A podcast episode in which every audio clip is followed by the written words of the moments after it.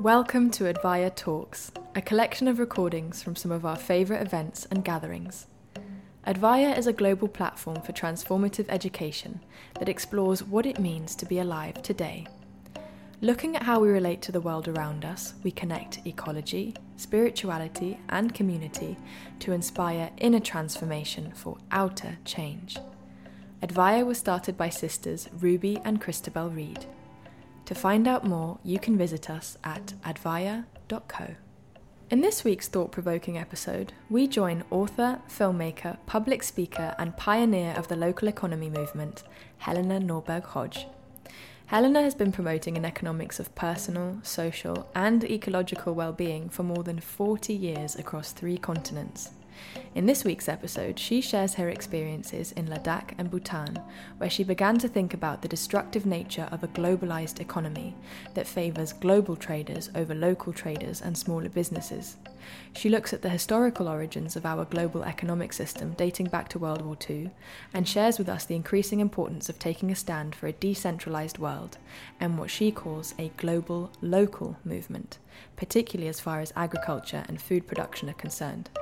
She has written several books, notably Ancient Futures, which raises important questions about the notion of progress and explores the root causes of the malaise of industrial society, as well as giving us inspiration for our own future, showing us that another way is possible.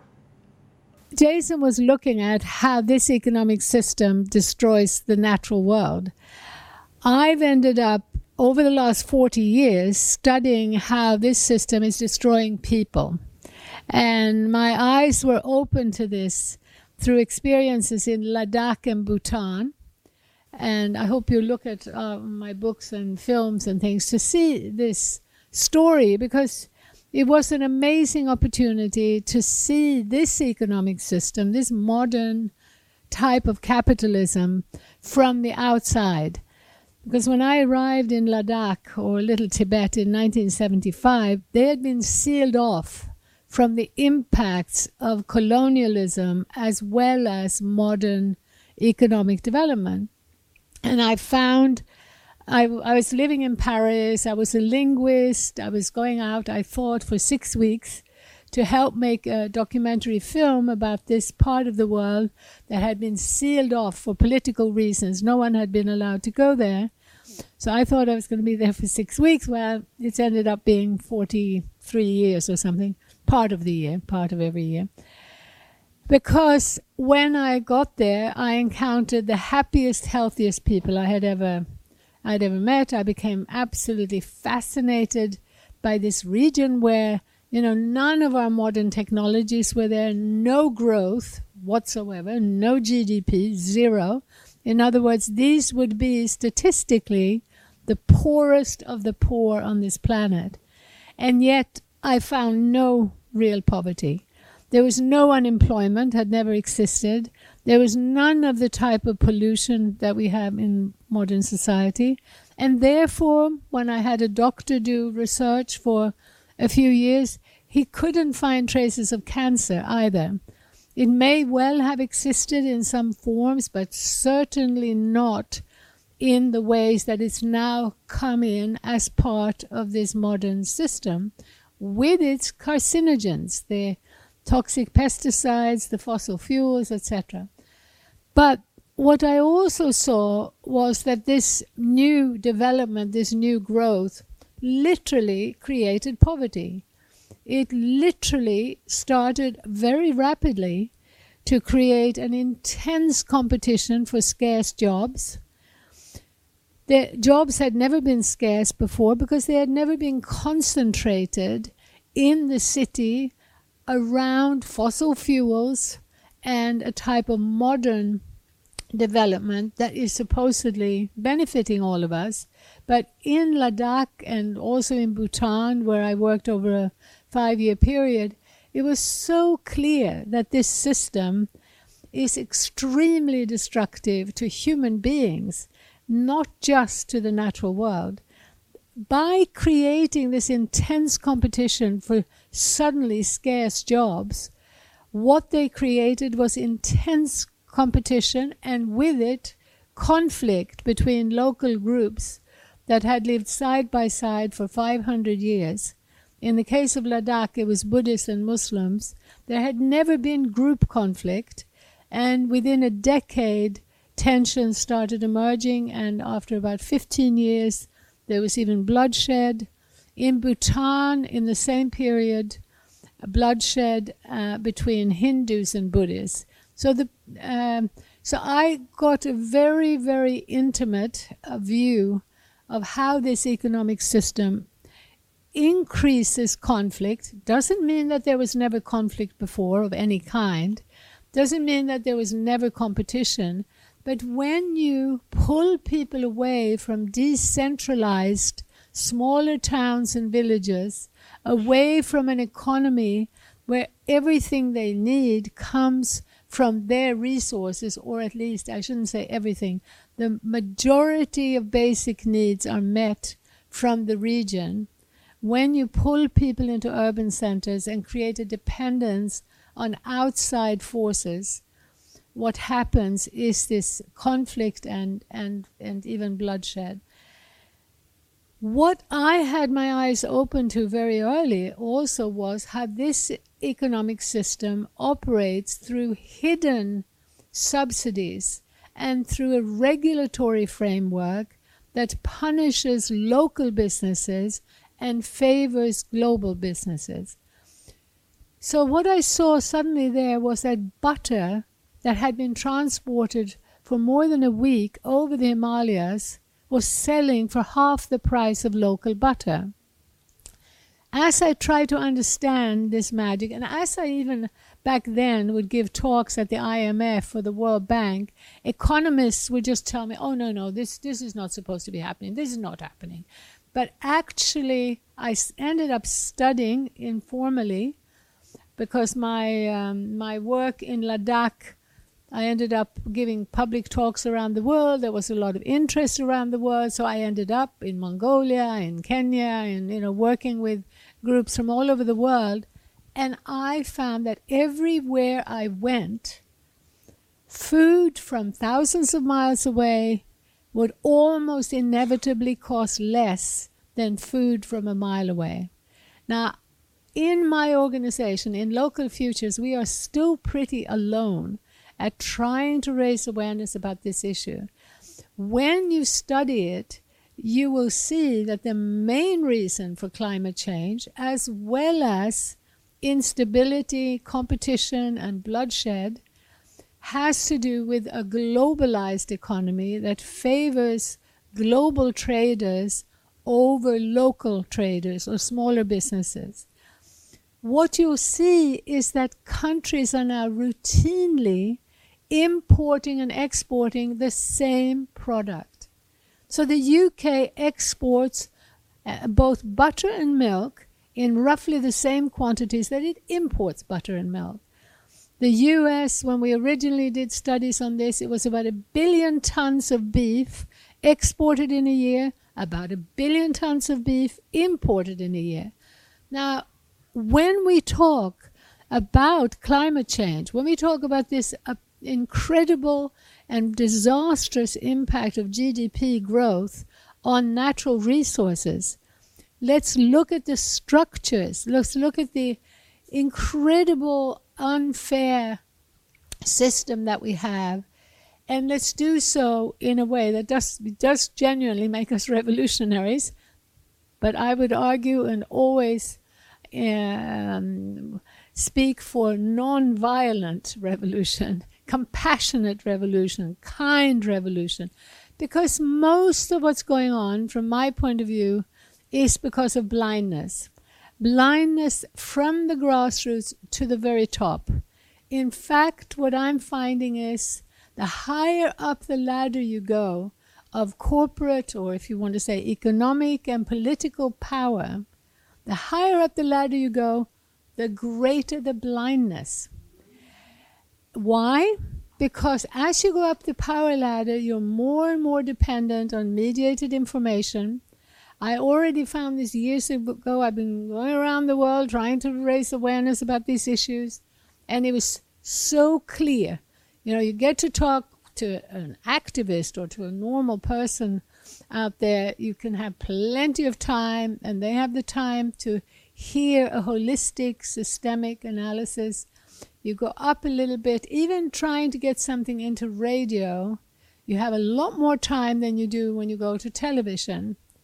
When you're in the political scene, you're talking to a member of parliament, you have more time. You talk to a minister less time. A few times I've seen prime ministers, and you know, snap, snap, you've got, you know, three seconds to uh, communicate.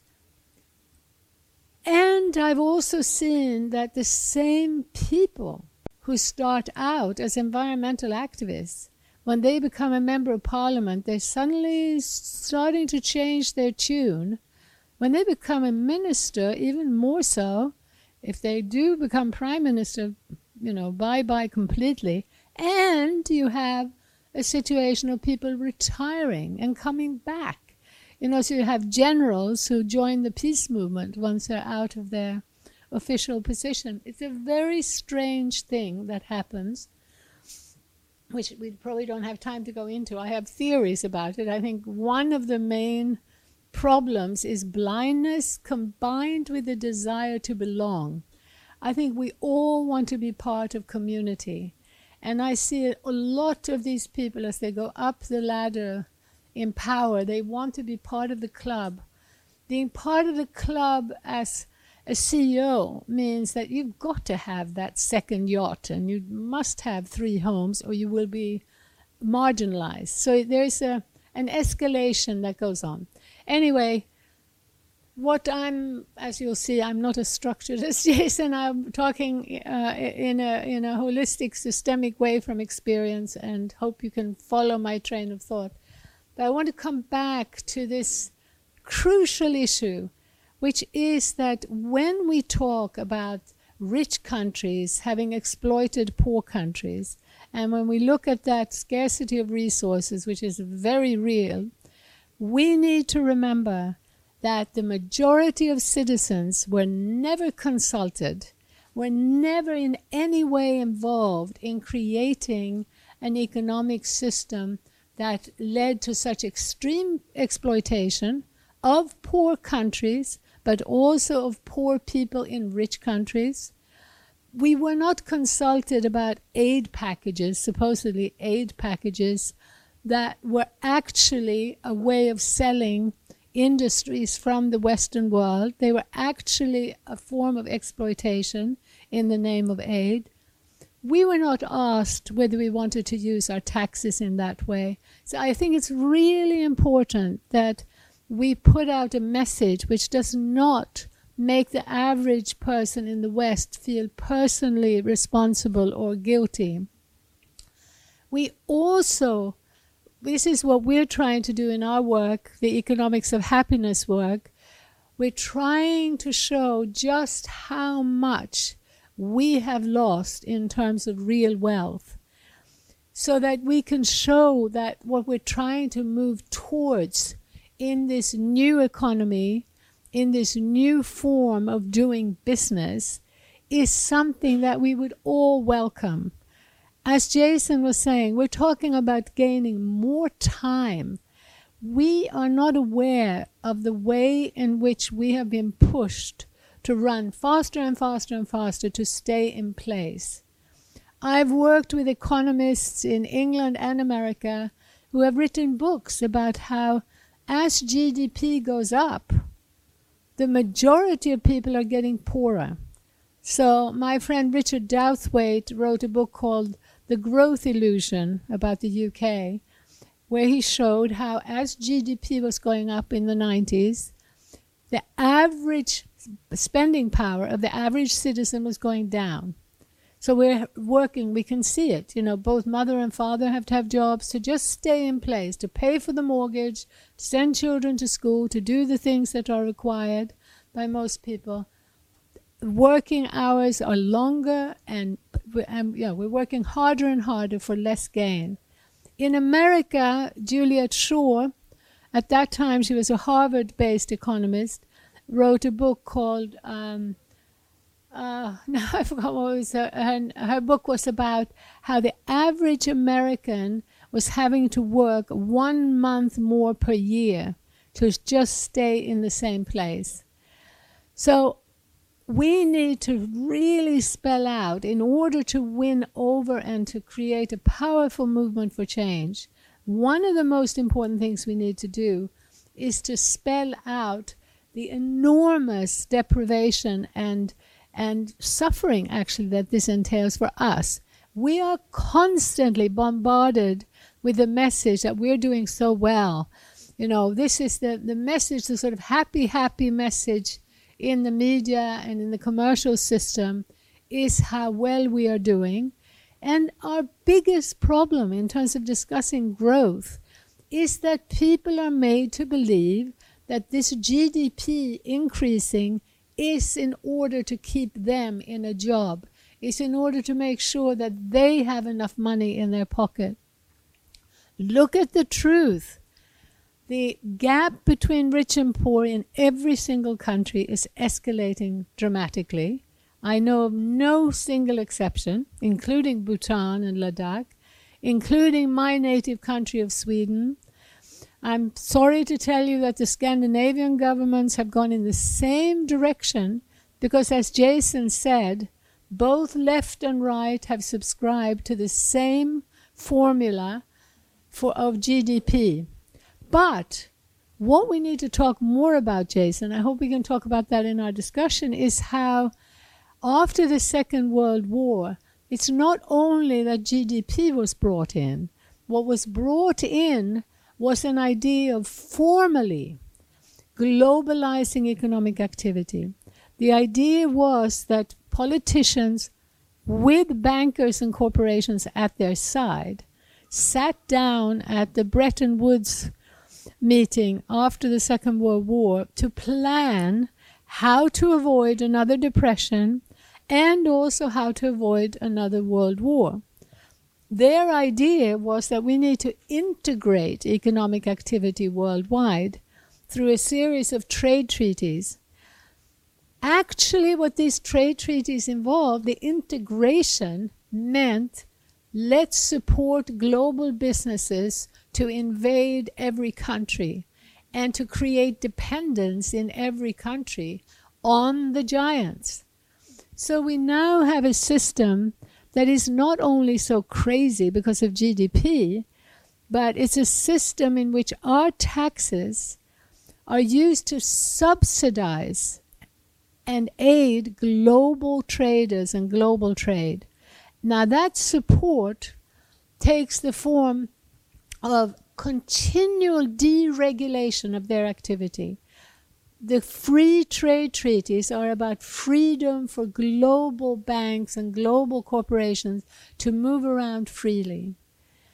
In those treaties, they have clauses called ISDS clauses, which stands for Investor State Dispute Settlements.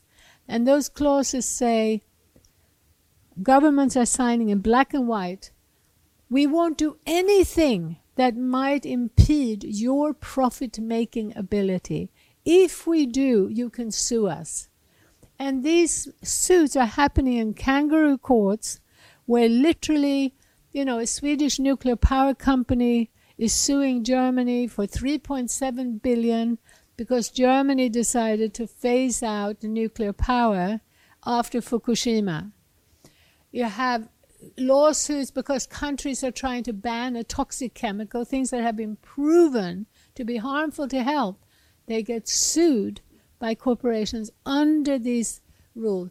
Now, this key element of how we end up supporting giants that are both decimating species and, and uh, you know biodiversity, massively increasing energy consumption and with it pollution, as well as creating a bigger and bigger gap between rich and poor, as well as creating more and more job insecurity worldwide. This is crazy. So we need to look at what's taxed, which businesses are taxed, what is subsidized, and we need to look at regulations. So, taxes, subsidies, regulations, along with GDP. That's the system These are the mechanisms that are being used blindly by left and right, taking us rapidly in the wrong direction. So let's look at this trajectory now with eight men having controlling greater wealth than half the global population. And as I say, in every country, the gap growing. One of the consequences is that as people feel more and more insecure in their livelihood, more and more insecure in their identity, the end result is the fear, the, the, the racism, the anger, that leads now to election of Trump like dictators, a swing to the right by people who are feeling insecure. And so the tendency is to blame the other because there isn't enough discussion of the system that is actually creating the problem. So it's really, really urgent that we look at this in a systemic way. I'm very happy that um, left leaning think tank called TNI, the Transnational Institute. It's one of the few global think tanks. Um, they recently published a paper of mine on localization. And I hope I do have, now I want to talk about the positive side of this. Um, because it's been very difficult to persuade the left that decentralizing or localizing is actually a structural, systemic path towards rebuilding and renewing not only community, but rebuilding and renewing biodiversity, rebuilding and starting some real path towards genuine democracy. We must decentralize.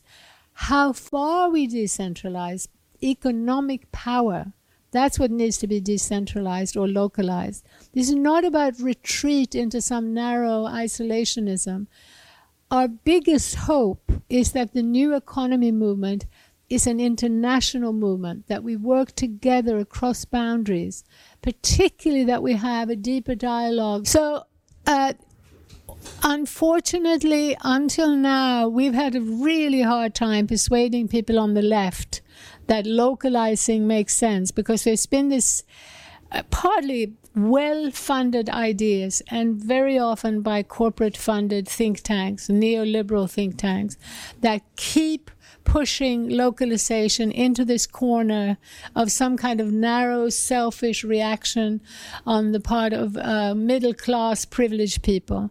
It is so completely wrong because in localizing, the truth is for those of us who have been born and bred on a fossil fuel industrial urban economy, localizing is a challenge.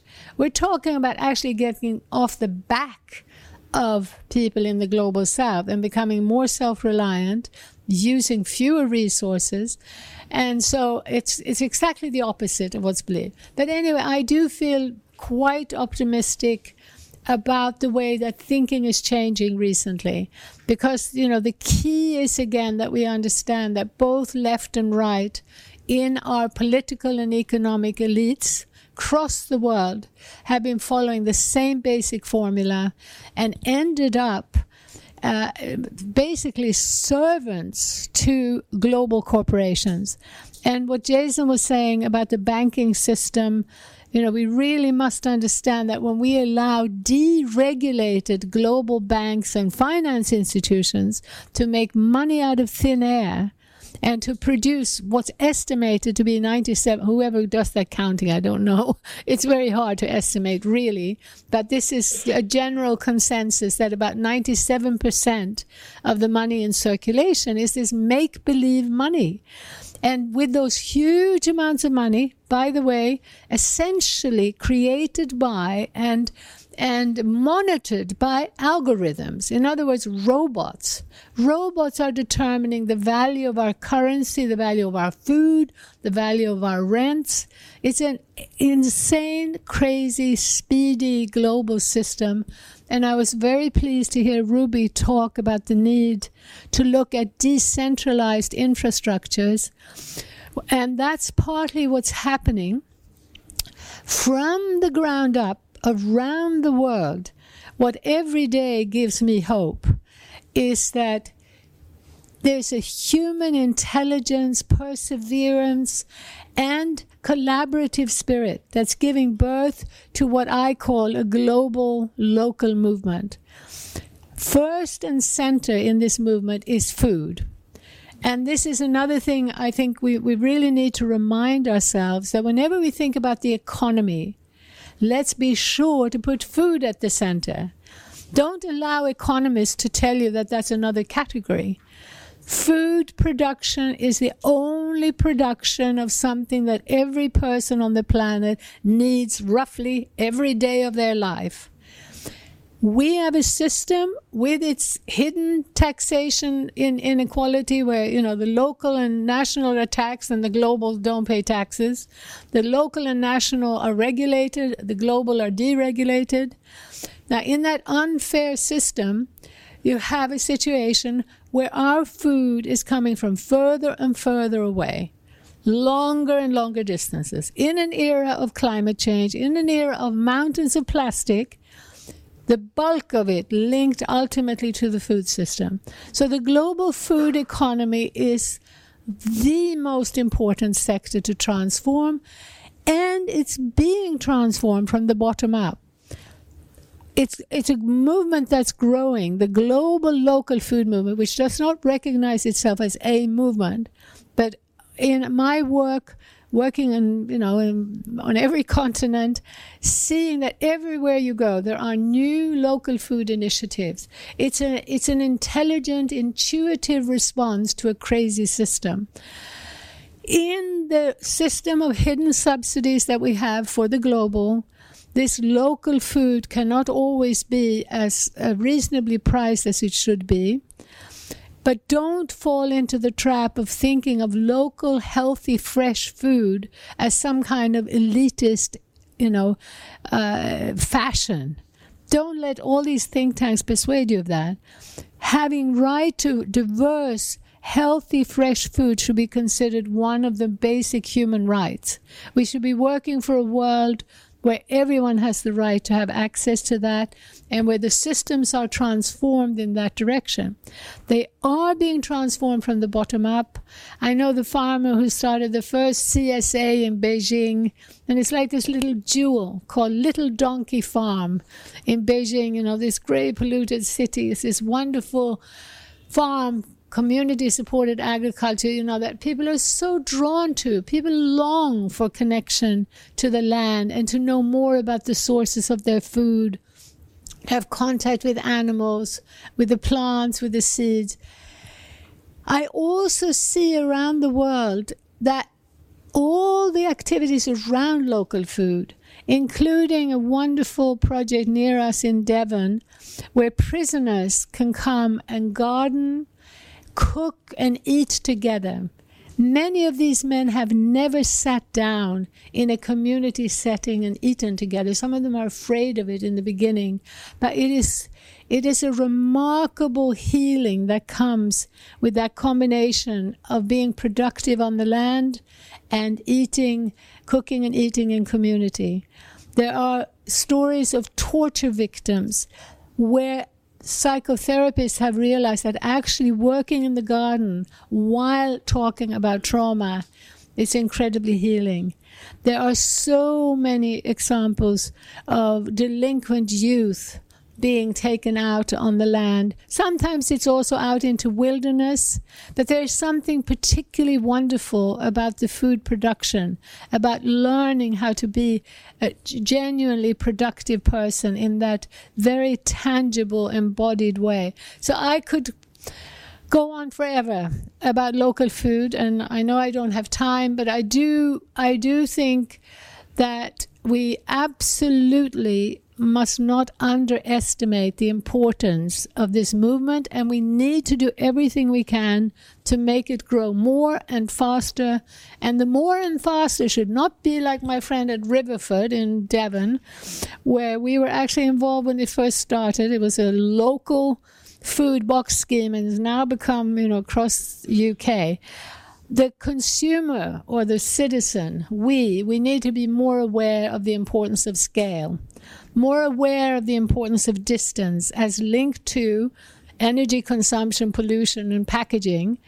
We need to be more aware of the way that shorter distances between the farm and the table, very, very importantly, stimulate, create a market pressure towards diversification. This is fundamental. There is a link between the global food economy and the giant supermarkets going into Walmart and monoculture on the land. Monoculture can never produce as much as diversity. Never. And we've been sold this big fat lie that we need big farms, we need the supermarkets to feed the world. Just yesterday, I think it was a new propaganda piece from Syngenta, the biggest pesticide company in the world, arguing that we cannot feed the world without pesticides and, and other chemicals.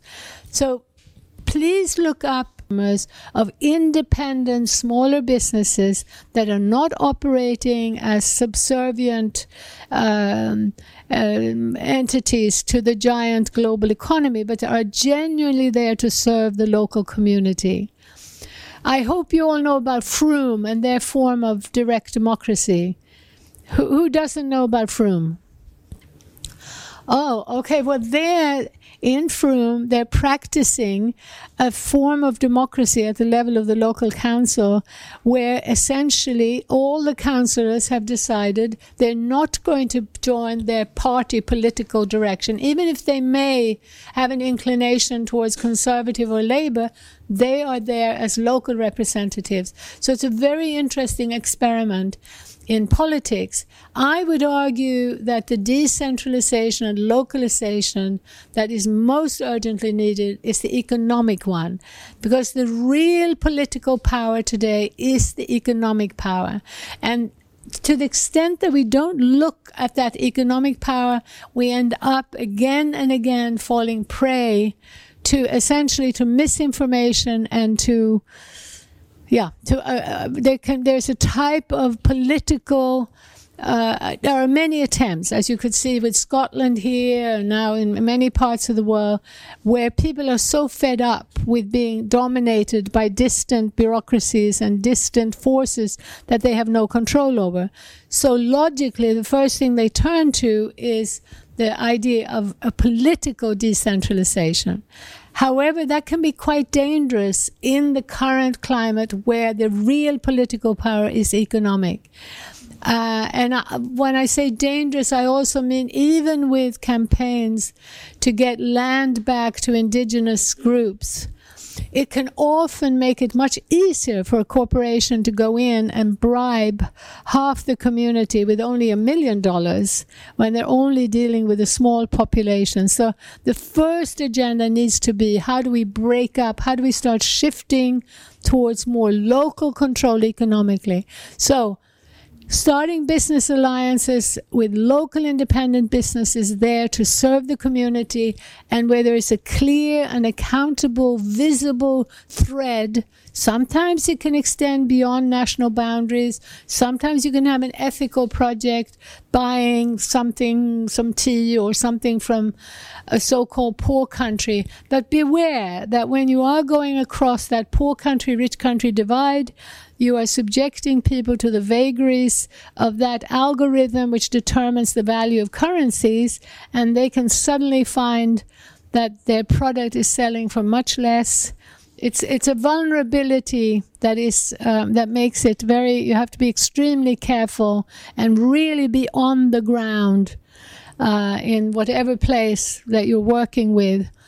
Um, there's a general assumption that if you can help farmers in the poor countries to sell in the West, they're going to get a better price, and that's a good thing. Generally speaking, that does not work so well for a number of reasons. And for that, I hope you would read my book, Ancient Futures, which uh, is available here. Uh, and which was, by the way, translated into over over 45 languages. We lost track of some of the indigenous languages. And so, from all those language groups from all over the world, I got the message again and again. The story you tell of Ladakh is our story too. And that's what's given me a lot of energy to try to keep, you know, getting this message out. Um, it's a very, you know, it's a sort of a, a situation that makes these issues much clearer in a holistic way. And maybe, um, yeah, I guess I just want to finish by really making that link to the economics of happiness. As I said, when I first arrived in Ladakh, I encountered people who were more radiantly happy than any I had ever encountered. It actually took me many years to appreciate just how deep and real that happiness was. Uh, and it, when I would go back to Sweden, already in the, in the mid 70s, I became aware of how, what a huge price we had paid. I mean, Sweden at that time was considered one of the most successful examples of industrial mo- modernity. What became so obvious already in the mid 70s of all the dwelling, uh, more than half the dwellings in Stockholm, one person living alone the loneliness that led to depression, that led to alcoholism, was such a clear price that we have paid with modernity. And it was far more extreme in Scandinavia than in England. In Ladakh, in every household, you had roughly 10, 10 people. That meant that every mother had about 10 live in caretakers for every baby.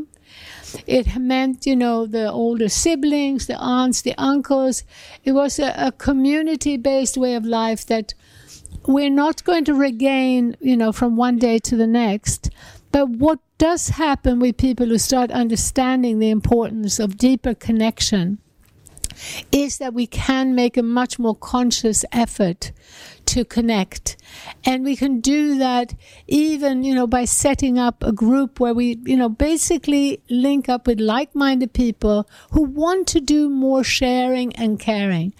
Now, that needs to be place based, it needs to be within relatively close reach. Uh, and of course, we can have wonderful community building across the internet, but at the deepest human level, what I saw in Ladakh, what was the recipe, the most important recipe for happiness was this intergenerational community fabric, which also meant that the polarization between genders was not so extreme. Another whole story. I could write a book about that, but it's a, you know, a lot of it is in the book, but it's a, you know, it's a huge issue.